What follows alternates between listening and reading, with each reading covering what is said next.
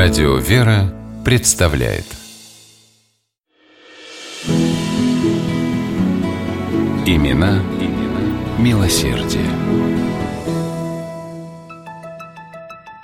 Семья внука Павла I, принца Петра Альденбургского, благотворительностью занималась широко, тратя свои личные деньги на проекты, направленные на развитие здравоохранения и народного образования.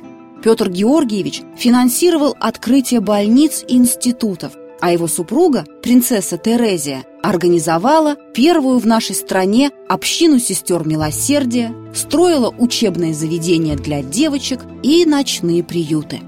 Терезия стала женой Петра Георгиевича в 1837 году. Помогать супругу в его благотворительной деятельности начала сразу и активно.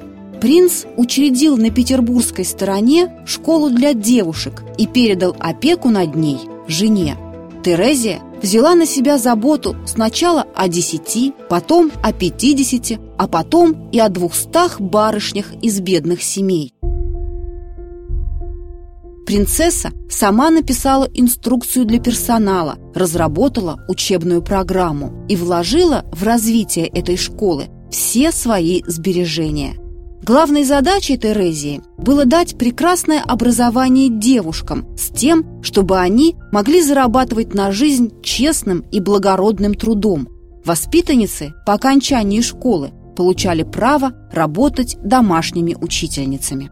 Школа помещалась в четырехэтажном здании. Дом меньших размеров не вместил бы всех желающих учиться. На последнем этаже построили спальни для учениц, Внизу классные комнаты. Квартиры педагогов и домовый храм во имя Воскресения Христова тоже располагались в здании школы. Преподаватели, лучшие в столице, обучали девочек закону Божию, арифметике, русскому и иностранным языкам, машинописи, музыке, домоводству. В старших классах девушкам давали уроки по оказанию первой медицинской помощи и уходу за младенцами. 1843 году Терезия ездила в Варшаву и посетила детскую больницу, в которой познакомилась с деятельностью местной общины сестер милосердия. В России тогда подобных благотворительных организаций не было, и принцесса задумала перенести опыт польских сестер на берега Невы. Спустя год община сестер милосердия с домовой церковью во имя Живоначальной Троицы была открыта. По названию церкви дали имя и общине – Свято-Троицкая. Терезия стала ее попечительницей и сама работала простой сестрой в больнице и амбулатории. Кроме медицинских учреждений, организация содержала исправительную школу для девочек, малолетних преступниц, приют, отделение для кающихся женщин. Их называли «кающимися Магдалинами». Средствами исправления для них были религиозно-нравственные беседы, занятия по домоводству и общеобразовательным предметам. В общине открыли и богадельню для неизлечимых больных.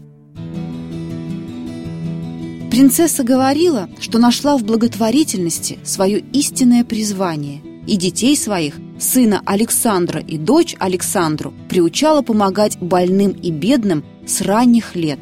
Александра Петровна основавшая впоследствии Покровскую общину сестер милосердия, вспоминала «Долг совести повелевает все отдать, что имею, к осуществлению моего идеала.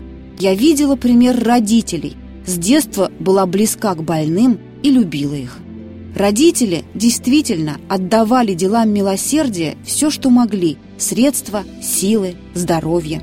Принцесса Терезия – которой не подходил петербургский климат, в 1845 году заболела чехоткой и уехала лечиться за границу. Вернувшись, она продолжила свою деятельность и занималась благотворительностью до конца жизни. А когда Терезия умерла, тысячи людей оплакивали ее с большой теплотой, называя олицетворенной добродетелью.